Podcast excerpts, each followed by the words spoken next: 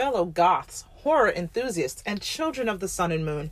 I am your humble Los Angeles witch, Moonchild Nil, and welcome to another episode of Midnight Tea.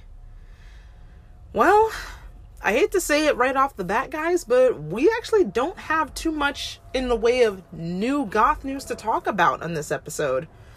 Un- unfortunately, not a lot is really going on in the goth world this week. And I feel like, unfortunately, I've always suffered the curse of I'll release this episode, usually nowadays on a Thursday night into Friday morning, and yet the minute I do, there's a new piece of goth information that just came out, or something big happened in the goth world, and I have to end up pushing it to another episode. But who knows? But in any case, how are you guys doing out there today? Um, I if some of you guys have been following some of my other social media, you'll know that I have officially gotten my first shot of my COVID vaccine. I got my shot on Tuesday, and I'll be honest, the the in, in, initial prick was not as bad as I thought, but immediately within the first 15 minutes, I garnered a headache and my arm was incredibly sore. Um, I think that could be attributed to either it was something to do with the vaccine or the fact that I hadn't really eaten at that point. I got my shot around I want to say 3:30 in the afternoon.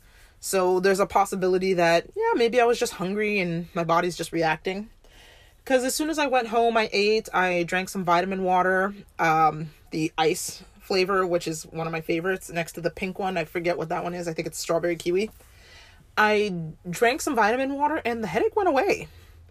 Um, my arm was sore for day one and day two. I am now on day three. Well, if you're watching or if you're listening to this episode on Friday, that'll be day four. By day three, my arm was perfectly fine. Um, the soreness went away. And other than that, I mean, I had some minor like dry mouth on day one, but everything is perfectly fine. I feel great. I feel no different. And I think that's pretty that's a good sign.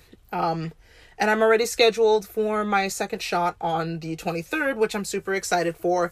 And like I said, if you're following any of my social media, most likely my uh, Instagram, I'm posting daily updates on how I'm feeling. But on TikTok, I'm going to compile a, my a complete experience of the vaccine one after at least a week after I finalized getting my second shot and just to give you kind of an update on how I'm handling it. And that's not to say that I'm the poster child of this vaccine. Everybody's reaction, bodily reaction to the vaccine is going to be different. Some people may experience nothing at all. Some people may have some really bad symptoms or side effects. But it, you're going to be fine. Understand everything, any side effect that you feel from the vaccine should only be temporary. Um, and yeah, just as always, even after your first vaccination, hell, even after your full vaccination, I'm still highly encouraging everybody to still social distance. Don't be Texas. Still wear your masks. Double up if you feel you need to. Don't be Texas. And wash your hands as frequently as possible. And I'm sorry that I'm saying that so frequently. And I know this isn't every single person in Texas, but you guys just went through a really rough winter. You're at the point where your government is kind of fucking you on um, charging you almost $10,000 for if you had any kind of electricity or water um, during that whole winter storm. And I think that's ridiculous. And now they're saying, well, you know what? Fuck the rules. We're just going to go and fully reopen everything. Nobody has to wear masks if they don't want to. You don't have to social distance. I'm like, we're just getting to the point of getting this COVID thing under control. And had you just wait a few more months, you would have been fine. But now you're putting your entire state, and Texas is the biggest state in the US, in trouble by doing this. And that is the most dumbest fuckery you could pull right now in a global I'm saying this because it's not just the US, it's around the world, global pandemic please guys don't don't look at Texas and think, "Oh, well, I can't wait for us to reopen." Yeah, I can't wait for us to reopen either.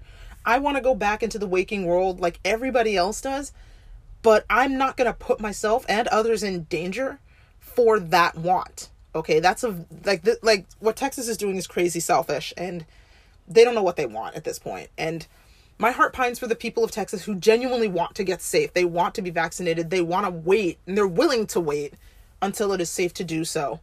So please guys, that's why I, I every intro lately I've been encouraging people to please be safe. And that's because I genuinely am concerned for your safety. And I was going to save this for my listener friendly ask questions, but I'm going to rattle this off right now that somebody did ask me or not it wasn't so much of a question but they did put in my inbox that there were that they don't want to get the vaccination and I shouldn't have gotten it either because Microsoft and Bill Gates are microchipping the vaccines. I'm going to answer that right now real quick and then I swear we'll get into the episode. I don't give a shit. First of all, that sounds like some serious right ring right I can't even say it without flubbing it because it's so stupid. Right wing propaganda. Some conspiracy theory bullshit to make people afraid of the vaccination. And I'm sorry, but that sounds like something that some bullshit of these protesters that are outside of Dodger Stadium preventing people who do want to get this vaccination, holding up their weird ass signs and stuff. That sounds like something they would do. I'm here to tell you, I don't think there's a, a microchip in the vaccination. Why? You know, for for what gain? And I'll I'll even humor this. Even if if there truly was a microchip in the vaccination, who cares? Okay? Because everybody who's complaining about that, you all seem to forget if the government really did want to track your whereabouts, what your ins and outs, everything that you do, then you need to throw away every single piece of electronic device that you have that has a camera. I'm talking about your fucking smartphones, your tablets, your iPads, your Kindles, your laptops, your computers, your webcams, throw it all away. Every single one of it. Because I'm telling you right now, the government's been tapping that longer than it's been worrying about your fucking vaccine. Okay? And I say this because how do you like okay, let's take I don't I really hate bringing up politics and I hate going back to it again, but let's do this real quick. Remember the storming of the Capitol on January 6th? Do you understand how many of these people got caught? It's not all just because people ratted out their neighbors or their family members that went. They found out because your phone, whether it's on or off, has an IP address and it can be pinged to your location.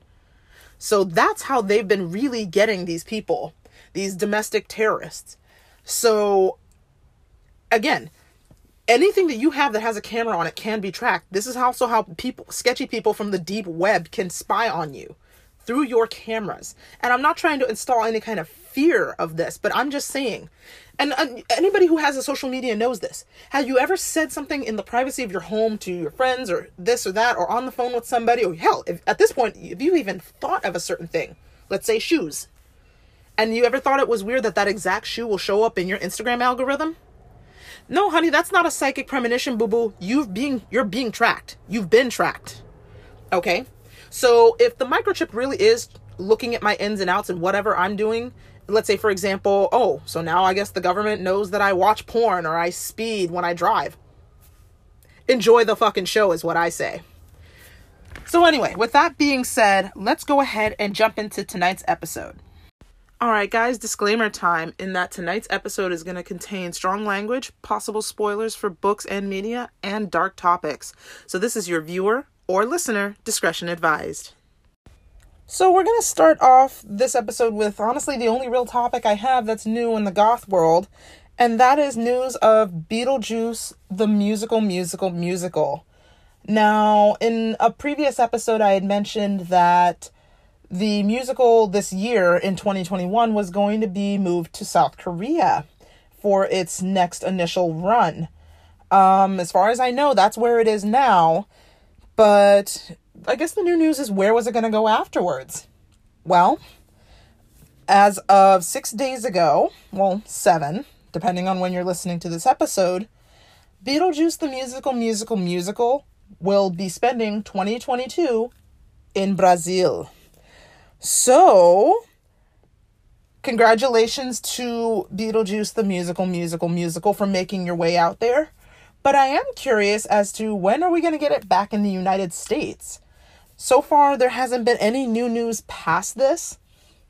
But yeah, I mean, I'm really bummed I missed out on its um, debut in New York at the Winter Gardens in uh, Madison Square Garden.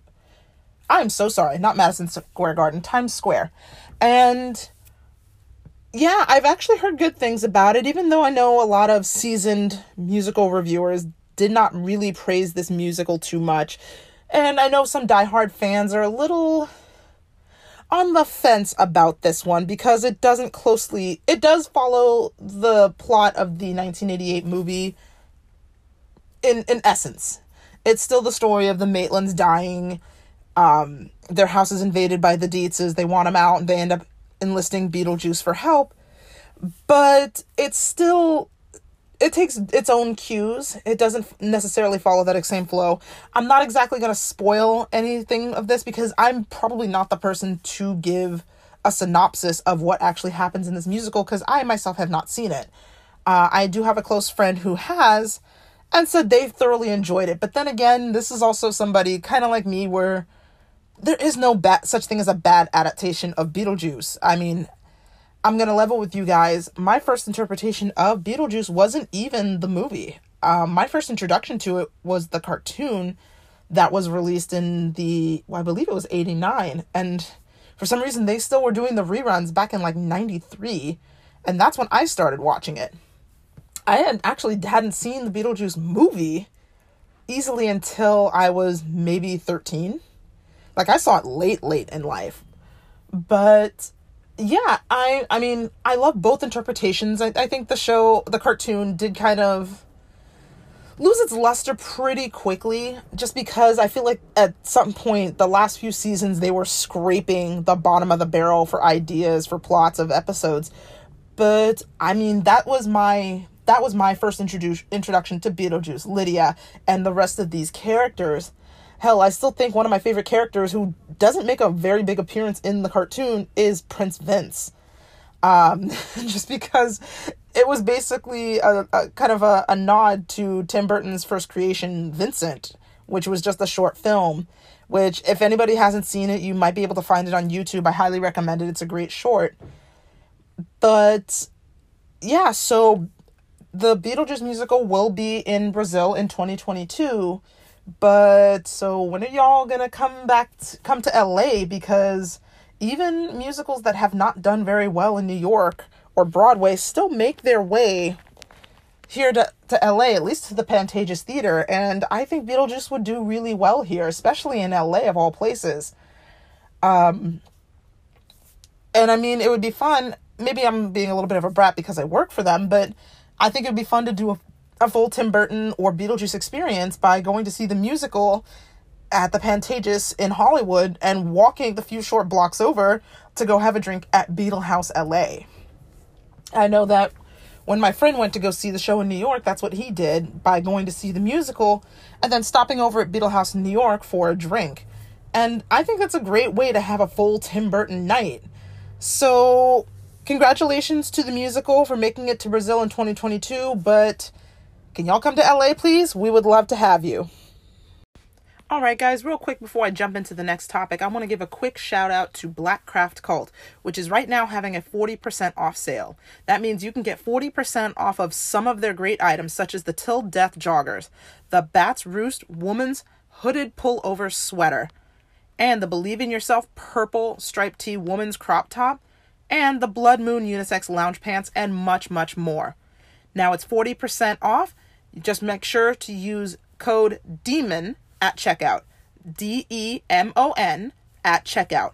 Go and give it a checkout at blackcraftcult.com.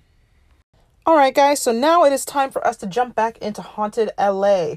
In my two previous episodes, we have discussed Peg Entwistle and the Hollywood sign, and then we jumped to just beneath it with the story of well, kind of the part one of Griffith Park and its history and haunts, starting with uh, Don Antonio Feliz, his niece Donna Petronilla, who cursed the land, and the haunts so far that we have spoke of was that he, uh, Don Antonio Cornell, and Donna Petronilla, who still haunt the grounds to this very day. Um, also was briefly mentioned was some hikers who had apparently came across a demon that does live in Griffith Park that has only been sighted very few times. This green this demon has been said to have green scales for skin, stands roughly eight feet tall, with red hair, glowing white eyes, and bent backwards limbs. And honestly, that part scares me the most. Um, I know a lot of people have talked to me on my um, TikTok because I had made a video post about my hike up to Griffith Park the other day and said, oh, well, this demon's fake. Or my, my favorite comment so far have been like, oh, this has to be the Grinch. And I'm like, uh, it'd be funny if it was, but according to people, they're genuinely terrified of this. But we're going to go ahead and we're going to get into the kind of the part two of Griffith Park and talk about its time after Don Feliz and the curse of Donna Petronilla. So from there, in 1868, a man named C.V. Howard owned part of the land and sold it and sold the water rights for a profit. Unfortunately, he was shot in a saloon while celebrating the good fortune, and the land was passed on to Leon Lucky Baldwin. And his streak immediately ended when he started a ranch and dairy on the property. But as the curse suggests by Donna, no one will be able to profit off of this land because it was supposed to be hers. So when this happened, cattle had died, fires destroyed all his grain, grasshoppers destroyed the crops, and basically everything just failed. So he, unfortunately, because of that, became bankrupt and was forced to sell the land to pay the mortgages that Baldwin had incurred. Sadly, not long after that, the man was gunned down by an outlaw, and the land was sold to Thomas Bell, who was a financier from San Francisco. He didn't hold the land for too long himself. Um, it's unclear whether he made any profits on it or did any improvements on it, but there's no real detailed record of what he did or didn't do with the land before selling it to Colonel Griffith J. Griffith, and this is where Griffith Park gets its name. Now, Bell, now Bell apparently lived into his 80s, and depending on whose story you believe, he either fell from the banister of his mansion or his mistress pushed him to his death. So it could be either way you want to put that. But now, onto some haunted areas too, like the old Cavalry Cemetery. Now, Frank Burkett attempted to kill uh, Griffith J. Griffith outside of the old Cavalry Cemetery on October 28, 1891. Griffith's wife and sister were, play- were paying their respects to their family while Griffith stayed outside and was almost murdered by this man. The Cavalry Cemetery was during. I'm sorry. Cavalry Cemetery was during its time in LA's primary cemetery. So, not too long after the incident, with Griffith in the 1900s, the occupants of the cemetery were unearthed and relocated to the new Cavalry Cemetery in the east near the East LA River. So, yeah, there's a lot of bad juju in this area according to all of this. But yeah, the but this is not the only attack that um, Griffith have suffered in his time in owning the land. The truth of the matter is, it's probably a slight different one than what portrayed by Mr. Horace Bell. But even in the story of Donna Petronilla, a lot of sources say that she was blind, and part of that was the reason why Don Feliz did not want to surrender the land to her or bequeath it to her on his deathbed because he felt like she would have no way to control it. But I mean, don't then don't promise her the land and then not give it to her. So, with that in mind, um, as Griffith got older, and honestly, the ghost sightings were getting worse. Um, Griffith had a ostrich farm on there that he was quickly ready to foreclose upon because, again, nothing in Griffith Park stayed prop- prosperous. Um, but yes, apparently there were many attempts on Griffith's life due to this man. Burkett was was a I, I'm sorry I haven't said it yet, but Burkett was a business partner of his. So in that respect, nonetheless, in the later years, because Griffith started to fear the curse that was put upon the land by Donna, he decided to donate 3,015 acres to the city of Los Angeles in December of 1896. But Donna was not done. She still laid a curse on the land that again nothing could stay prosperous. Um in some respects she did fail because by because at some point not only I'm sorry, I apologize for this. Um by some time later, the Griffith Observatory was built on one of the higher hills, and of course, leading into the 1900s and the 1920s when we got the Hollywood sign.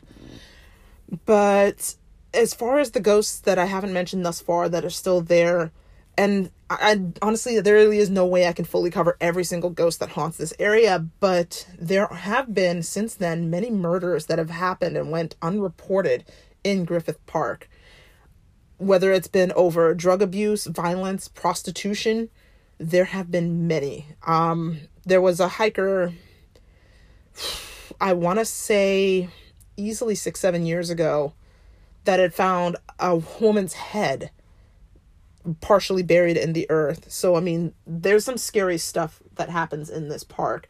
And I'm not trying to warn people and say that Griffith Park is unsafe, but when people go there at night, you know, there's no real way to keep tabs on that because, yeah, they do have gates that drop down so you can't drive your car in there, but that doesn't stop people from biking or walking into the park, which me personally, I discourage, which I've said in my previous episode, I don't discourage going there after dark. But we did also mention that there is an abandoned zoo in the park where animals were horribly cramped in these cages and mistreated. And I mean, I gave an analogy, but again, think again. Think of a, a tiger a full grown tiger in the size of what's essentially an RV. There's nowhere near enough space for this animal to live. And though some animals were transferred to what was now built as the new LA Zoo, which is about a mile down, a lot of animals were missuffered and died in these horrible conditions.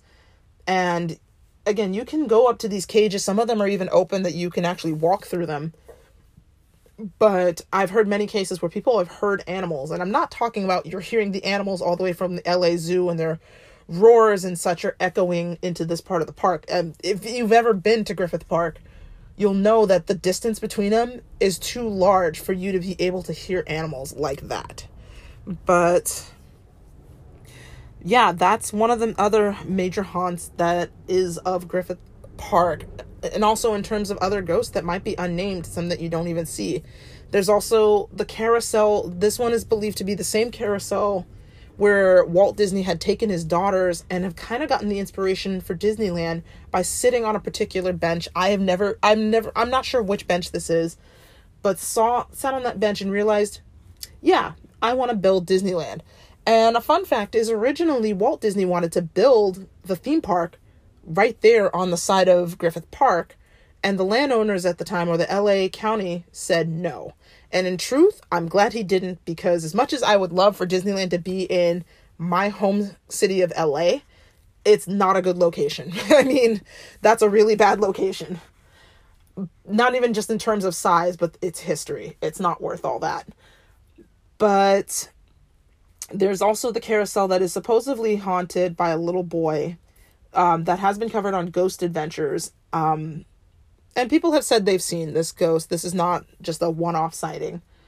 Then, lastly, as far as ghosts that I can talk about that I know any history of, there is a particular bench that is on the opposite end of Griffith Park. It's actually just more in closer to Hollywood, where there was a couple that in the 70s, I believe, that went to have sex on a particular picnic table and unfortunately a low hanging a heavy low hanging branch fell that night when they were there and crushed them and actually killed them. And now that that particular bench i don't know exactly where it is i've never found it is haunted by the ghost of this couple. Um i briefly mentioned that also in my tiktok video of griffith park and a lot of people have told me they found it thanks to this um, this group called Sam and Colby, who I guess have also been to this bench. I personally haven't been, but they actually say that you should never go there with your significant other. Otherwise, the couple will curse your relationship. That's some pretty scary stuff. So, anyway, that's going to cover my part two of Griffith Park, but my part three of this in, all encompassing area, since Griffith Park and Hollywood are all kind of one and the same. They're all in the exact same area, and I'm I do these videos not to scare but just to inform more than anything of the haunts in the area and of course of this land's history. I still highly encourage ever hiking up to the Hollywood sign, getting that glorious view of all of LA.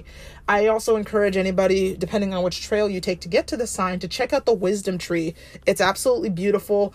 It's such a fun experience. It's actually a really short hike depending on which way you take it. Um, there is a, a way to get to it that only takes about 25 minutes to hike up to the tree, but it does take a lot of courage because this is the kind of hike where you need to use your hands. You're not just walking uphill, you're climbing. But when you get to the top, you get this most beautiful view of not just LA, but because it's on that side of the mountain, you'll get to see almost the entirety of Universal Studios, and it's really cool. But the wisdom tree up there, it's it's such a beautiful tree. It's so nice. You can also um, there's a trunk up there where people leave um, paper and pens and notepads, and you can actually write your wish or your special thought for uh, when you get up there because the the wisdom tree hike is supposed to be a rite of passage. And um, when you write down your affirmation, you could either put it in the trunk or you could take it with you or you can leave it in the book. And the tree is supposed to bless you. I mean, this tree is really amazing. Uh, if you ever Google an image of the Hollywood sign and you're facing it, the tree is off to the left. And it's it no matter where you are when you see this, you can see the tree from afar because it stands very tall for some reason, even though when you get up to it, it's not that big. But it's still an amazing tree. I've done this hike twice. I absolutely love it. And yeah, I encourage everybody to do the Wisdom Tree hike, to hike the sign, enjoy Griffith Park. I just really highly recommend please don't go after dark because there are mountain lions up there, there are deer. And among many things, there's ghosts, there's paranormal activity, and there's demons. And God forbid you don't want to be up there when these things happen. That's absolutely terrifying. But thank you for checking in and enjoying the segment of Haunted LA. I will come back next week with another segment for you all to enjoy. Okay, guys, it's that time. It's time to get into our listener friendly asked questions. Tonight, I'm only going to answer two because one is going to have such a long answer that I can't squeeze three out of this one. So let's go ahead and jump on into it. These questions were both asked anonymously.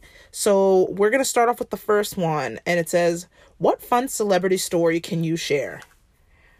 Um, I have a lot actually. Um, I mean, I kind of briefly mentioned in a previous episode about the coffee accident I had with Ogre from Skinny Puppy, which I'm not proud of.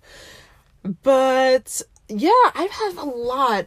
Um, I guess I could do this one and um hopefully this doesn't bite me in the ass, but I had an incident where me and a friend of mine, former friend, used to go to see Steel Panther, which is an 80s tribute band um on top of comedy troupes satire just all around badasses. And they dress like they're an 80s hair metal band. I fucking love them i miss them to death. I can't wait to go see one of their shows again. But they used to perform every monday at the house of blues hollywood when that was still around. And we got to go so often that at some point they kind of the band just knew us by first name and we used to go and hang out and see and um, hang out with them in the VIP lounge after the show. Uh, I believe it was called the Foundation Room, and that place was so cool. It was so fun to go for the after party just to drink and dance and just let loose. And it was a 21 up event, so you were you know you were dealing with cool people. It wasn't like the same 18 and over crowd that shows up for the show. But in any case, that night I was feeling particularly sexy, you know. I was a lot slimmer back then. I was, well, I mean, I'm not trying to body shame myself, but I was way more confident in the way I looked. My makeup was really nice. My hair was done up cute. And, you know, we, me and my, my friend were just buying drinks, we're dancing, and I came across this one guy who was so gorgeous. So, so incredibly gorgeous. And I was feeling particularly flirtatious that night. And you know, I just I went up to him with no shame and just said, "You're fucking sexy." you're really fucking hot. And I don't know where I got had the balls to have that kind of courage, but this guy responded very nicely to it and got up close and whispered in my ear if I wanted. I'm not going to get into details of exactly what he said, but he said something akin to, let's go have some fun in another room in one of the private bungalows or cabanas, whatever you want to call them. And for a minute, I was really into it, but I am the queen of advocating for safe sex, and I did not have a condom on me at the time. So unfortunately, I declined. But I was, and of course, the, the guy went off and did his business, and I was incredibly pissed that I let that opportunity slip through my hand, but at the same time, again, practice safe sex. And at the time, I worked for lip service, um, uh, doing their accounting work and also helping with photo shoots, fashion, and sewing, and what have you.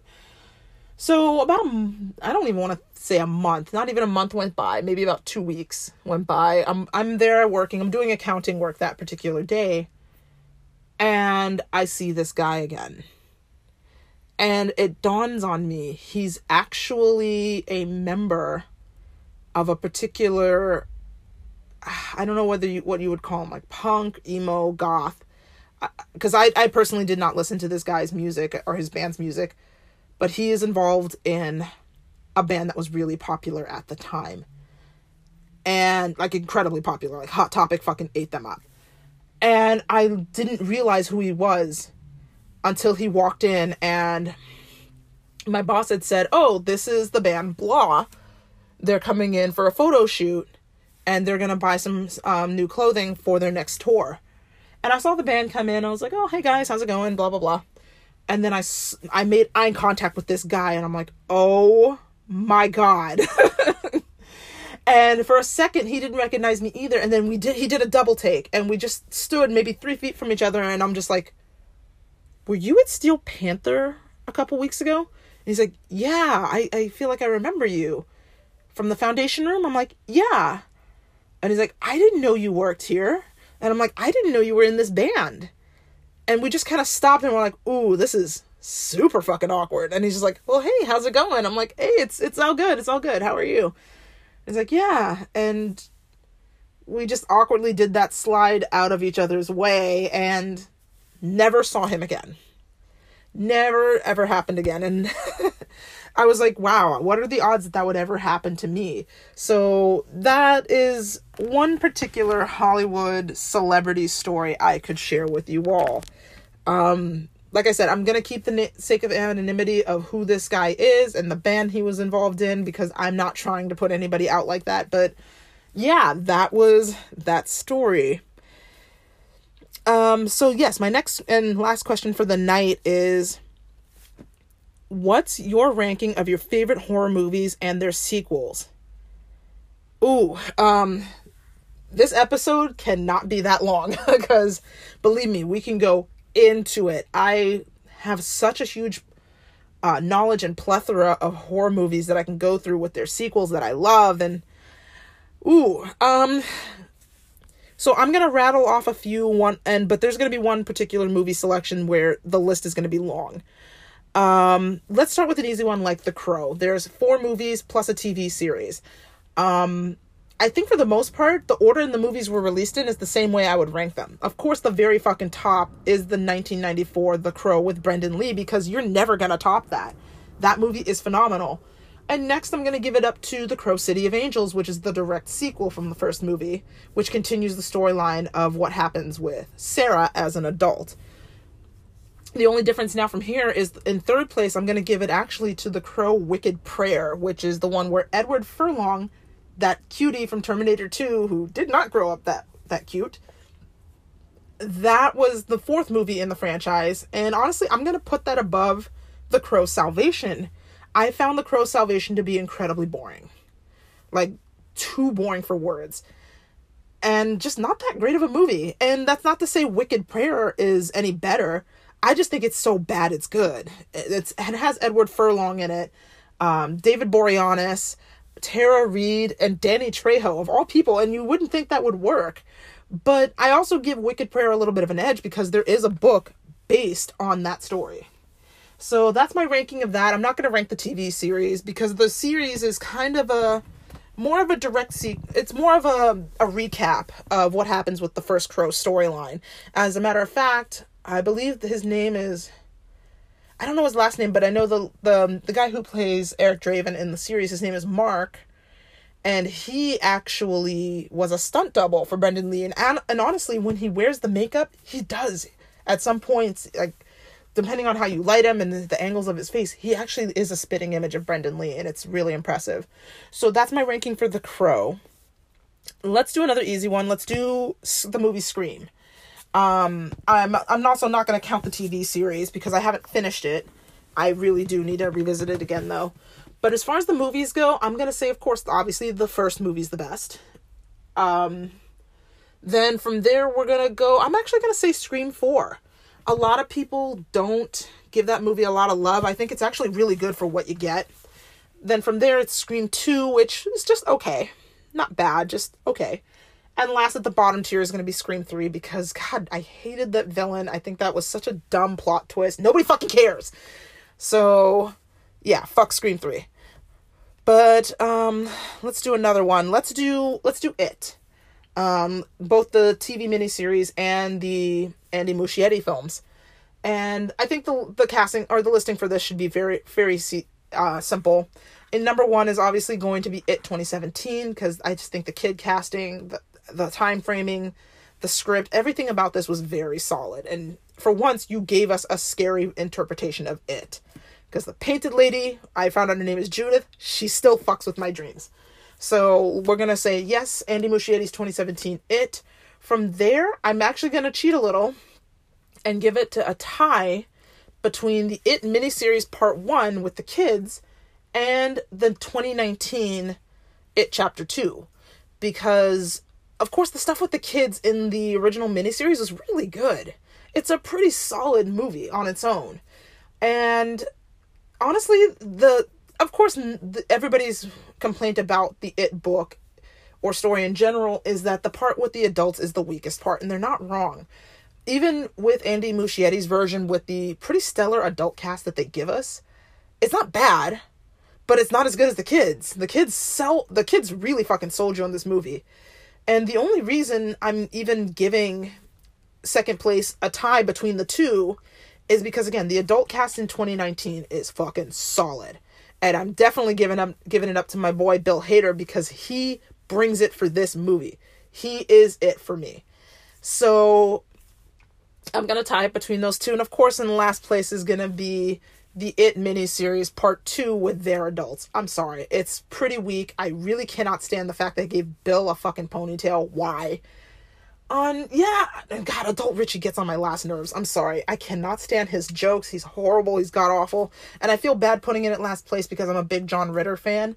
Uh, may he rest in peace, but yikes it's and I, it's not even 100% their fault it's just it's the script that that was written for it um you know they did the best that they could again this came out in the 90s in 1990 so i mean what you see is what you get plus it was made for abc which was a really bad idea to make an adult such and so, like the content of the book is just so adult i definitely don't recommend this for kids to make it into a network broadcast for a disney channel that was not smart but that's going to be it for the It series. And I think the last one I'm going to do is Halloween. Now, the only reason I'm not going to do any other films, not just because I don't have enough time, but a lot of these films I haven't watched in a really long time. So, like the Friday the 13th series, the Nightmare on Elm Street, I have Chucky on Blu ray. I have every single Chucky movie except for the remake with Mark Hamill. And I haven't watched them uh, in a long time. And I feel like it would be unfair for me to put a ranking on them if I haven't seen them recently. So Halloween is the only one where I have every single one of them. I've watched every single one of them fairly recently. So I feel like it's a little easier for me to give you my tops on that one. So we're going to go ahead. We're going to actually start from the bottom up. And in debt out of the 11 movies, and I am going to do some a little bit of comparisons because some of them have different cuts of the film. But in dead last is Halloween 5. I don't give a shit if you guys are angry about that. You can fight me. Halloween 5 is a piece of shit. I can't stand those fucking cops and their fucking clown music whenever they're on screen. I hate Tina. I hate that they killed off um I don't remember her name, but they killed off Danielle Harris's adopted sister in the most stupidest way possible. Plus the fucking mask. I've I've always found that mask was scary, but that's because I didn't know any better. And I, to me, it looks like a rooster. Like the hair's got this mohawky kind of look to it. It, it it doesn't work for me. So no, fuck that movie. Next is Halloween Six: The Curse of Michael Myers. And again, depending on which cut of the movie you saw, there's a producer and a director's cut. I think the one I've always seen was the director's cut where it has that weird sci-fi looking showdown between Paul Rudd and Michael Myers. The mask in this movie is phenomenal, but it's not enough to save this movie. And as again just like part five it, you know it's it, it introduces the man in black and the, the cult of thorn shit and i'm just like i'm not here for it. That's so stupid. And i didn't even get into it in part five but that whole thing about this vagrant fucking saves michael myers and keeps him in his house for a year what the fuck is that? But anyway, let me not go on too much of a tangent.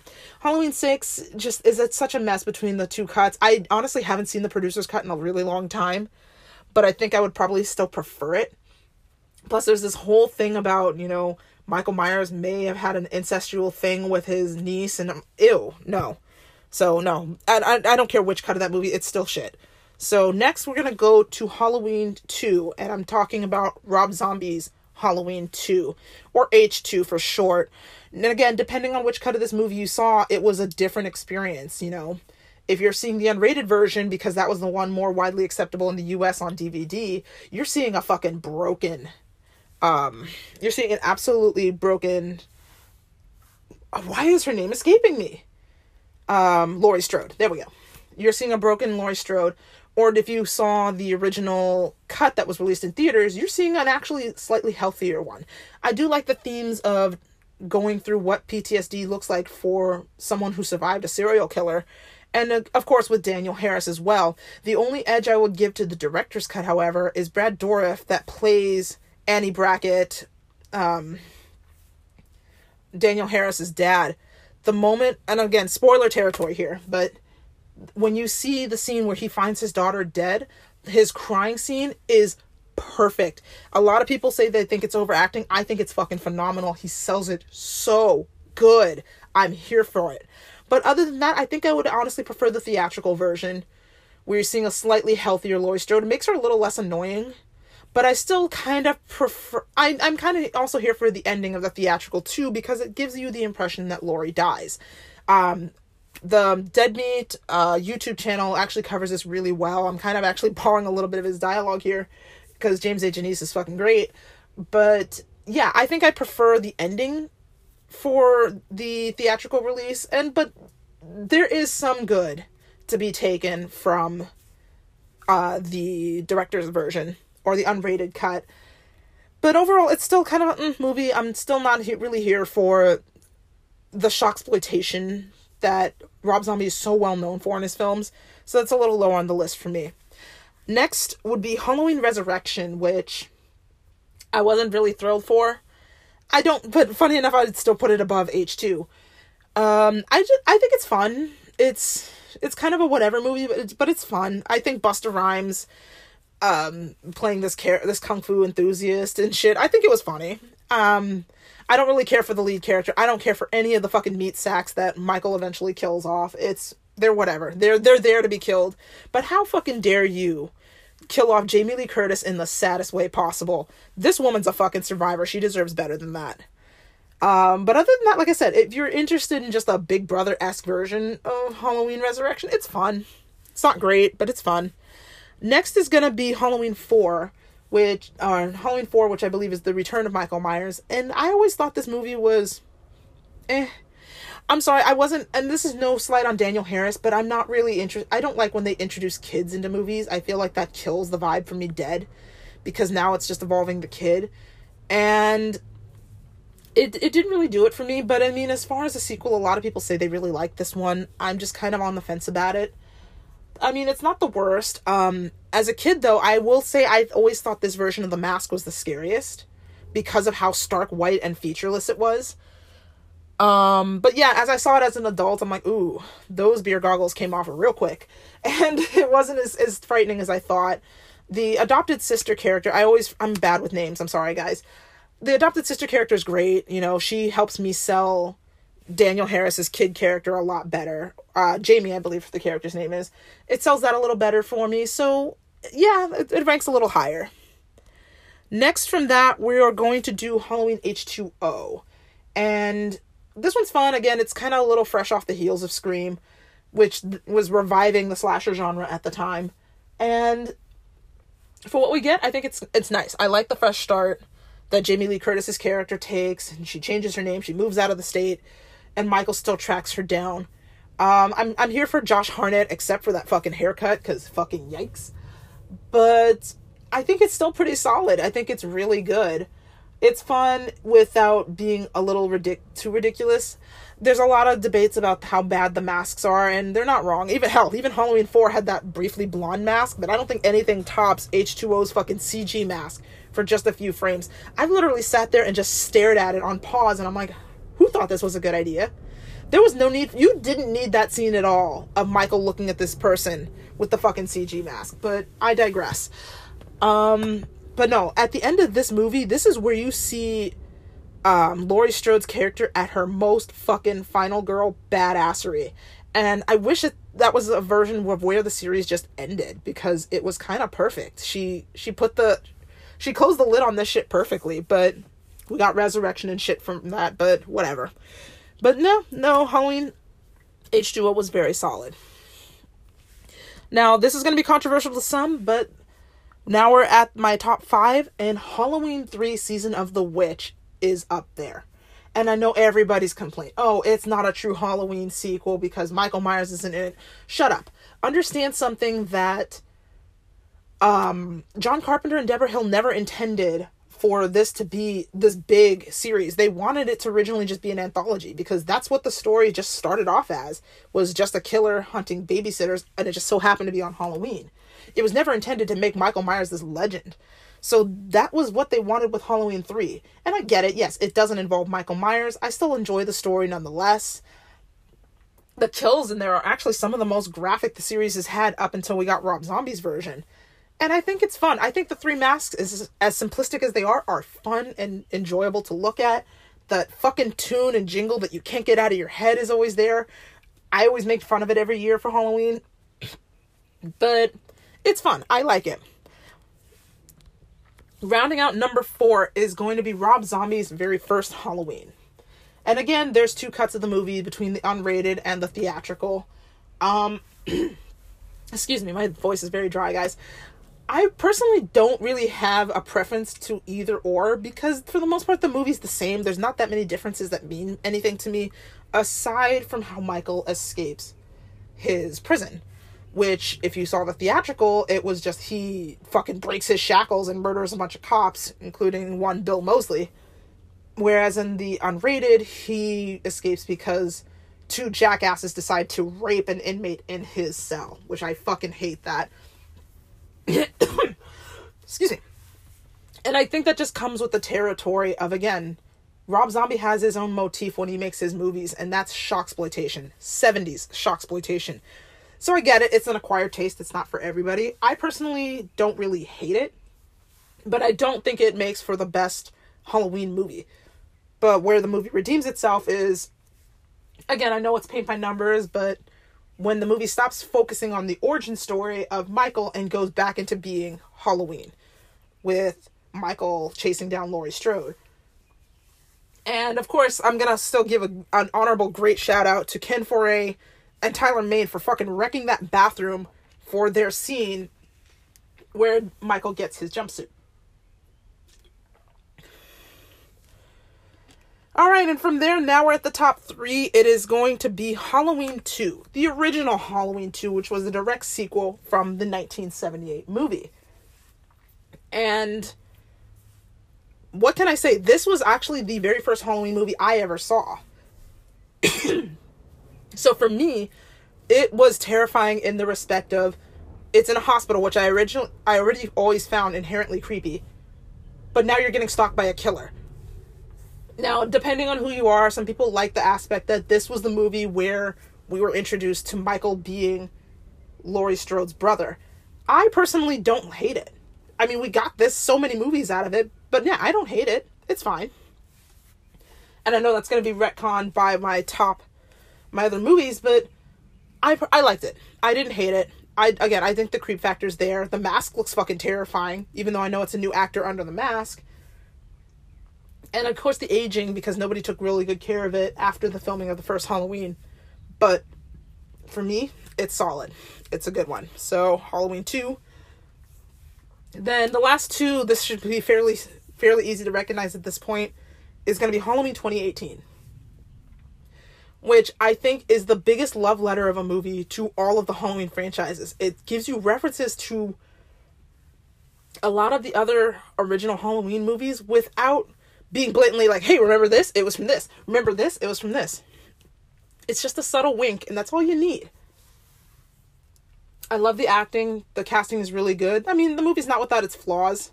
Like, why would Michael still specifically just go after Laurie Strode after X amount of years? But I think it is kind of that she's the one who got away complex. So I I like it. I'm here for it. I love the idea of Laurie Strode having a daughter and a granddaughter who are now going to follow in that path. We're still looking forward to Halloween Kills that was supposed to come out last year. Maybe now we'll get it this year. And Halloween Ends whenever that decides to come out. So I'm excited for that. And I love this continuity in this storyline. I'm here for it. So that's going to be my number two. And number one at this point should be so obvious. Everybody should know it. It is, of course, the original 1978 Halloween. You can't fuck with a classic. It's a fucking masterpiece. And anybody who says otherwise, I will actually fight you because it's perfect. There really is nothing else to it. There's something about it that seems so guerrilla style shooting but it, it helps to make it so creepy in the trademark heavy breathing of Michael when he kills his victims, even at the very end when it shows all the locations he's been to. Terrifying. The his movements, like how he did like that sit up after he attacked Laurie Strode in the closet, like the shadows, how he peers out of out of straight blackness, fucking scary. Like especially me after I finally watched it the first time as a kid. Pissed myself. And I've had nightmares of Michael for years. He's out of all the titans of horror the one that scared me the most. And I'm here for it. So, that is going to be my ranking of a few horror movies. Sorry I couldn't get to all of them. Like I said before, some of them I haven't seen in a long time, and I feel like it's unfair to uh, give them a ranking. But when I do, I will absolutely do one for you guys because it seems like you were really interested in it. And as always, I'm sorry I didn't get to your questions this time around, but if you have any for me, please throw them in my DMs. I will gladly answer them for you. Magic practitioners, it is time for your spell of the week. And tonight I am choosing the leaving someone spell. This is a good spell for someone who may have broken up with a very toxic lover, girlfriend, boyfriend, ex husband, wife, or even a friend that may have done you wrong and you feel that their presence, even if they're not with you, is still very toxic. So, this may assist you in finding the strength to move forward towards a better life. Here's what you're going to need for this spell you will need one black candle placed in front of you and a fire burning container, along with matches or a lighter. The best formation for this spell is a circle. If you would like to use any shape afterwards, you may do so. You will need to be facing north, so arrange your candles and, and accessories as such. The best moon phase would be a waning or dark moon phase, which we are in right now. And the most favorable days of the week to cast this spell would be on a Sunday or a Saturday. For anything optional, if you would like optional crystals, you may use uh, any black stones such as an onyx, an obsidian, or a jet. And as always, guys, you want to make sure you come into your spells clean. So shower or wash your hands beforehand. Make sure you're in a place with no distractions. Turn your cell phone off if possible and keep your lights dim. Now, here is your affirmation for your spell. Within this place where I am, I now look for answers. I feel the wisdom of my guides and my inner self. I sense the presence of the source of which all life comes. I am becoming weary as to the road I should travel. I, in quotes, have love or have had love for blank person's name, but I feel the demise of what once was a powerful union. Help me overcome my weakness to make this choice and follow it through. I have contemplated the idea of leaving with logic and clarity. I will mourn these circumstances and then move on with new hope and enthusiasm. This situation has been another step in my evolution and was something I was meant to experience. As this door closes, I will not look at the closed door too long, but will look ahead for the one that is opening. And so it is. Now light your candle. Stare into your black candle and visualize the person you are leaving becoming smaller and smaller and vanishing within the flame. Now recite your following incantation I wish you well as we now part. I follow what is in my heart. Each must walk our separate way, our union over on this day. You may conclude with an affirmation of, and so it is, blessed be your Amen, and you may extinguish your candle on your own or let it blow out as you see fit. And that's it, you guys. Thank you so much for tuning in on tonight's episode. I know we were a little bit scarce for topics this for this episode, but yeah, there really wasn't much to talk about. Not a lot has really happened. But I do appreciate every single one of you who have requested for me to do more haunted LA. Um, I have a video on TikTok that I did of my recent hike to Griffith Observatory, and that absolutely exploded. People were absolutely loving the history of um, Griffith Park that I went into, the ghosts that haunt the area, and that didn't even scratch the surface of what all goes on in that park. And I'm glad I also got to continue it here in the podcast as well. So thank you for everybody who visited my TikTok and sent out requests of, hey, can you cover this in your next episode of Haunted LA? And yeah, I have gotten to the point where I am going to be doing a once a week Haunted LA video in my uh, TikTok for people to see and get visuals of because yeah I, like I can give a little history lesson in my podcast but to actually get to see it is what really makes it so thank you to that. And as always you can find me on any of my social media. My twitter is moonchild nil my tiktok instagram and youtube are morningstar moonchild. Please like subscribe follow and share if you like the content that i do. And as always feel free to hit me up in my DMs on my TikTok, Twitter, or Instagram if you have topics you would like me to cover in future episodes, or if you have questions for my listener friendly asked questions.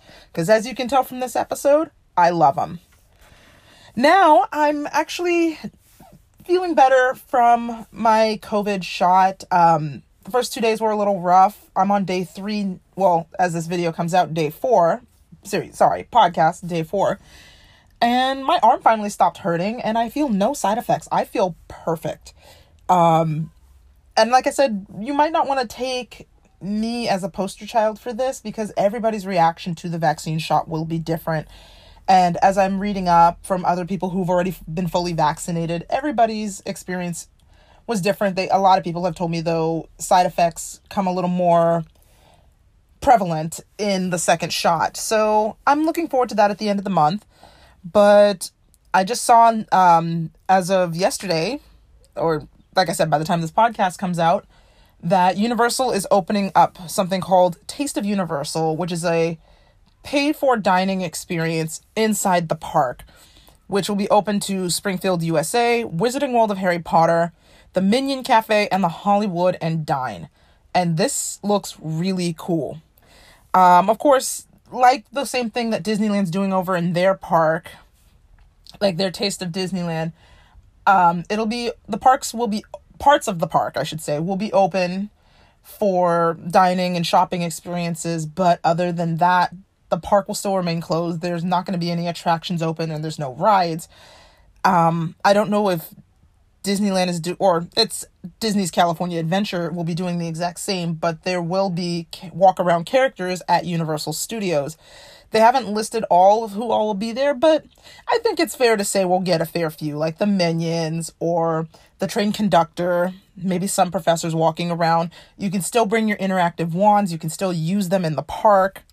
So I think it's really cool. And yeah, you get a full I supposedly it says it's a three course meal. And tickets right now are $44 for if you want to go on Friday and $49 for Saturday, Sunday for adults, and for children, it's $25 any day. And this is only going to be open, um, this is only going to be open during the weekend, so Friday, Saturday, Sunday, every day starting from March, or every uh, weekend starting from March 12th to April, um, I think they, I believe they said April something. I don't remember the close date. But yours truly may actually go to this because I really do miss going out and being around people to some degree, as long as we're not doing what Texas is doing and abolishing masks and fully opening everything, because that's a really bad decision right now. But in any case, guys, thank you for tuning in. I will have another episode ready next week. And as always, spread kindness, it costs nothing. Please stay safe out there, and blessed be.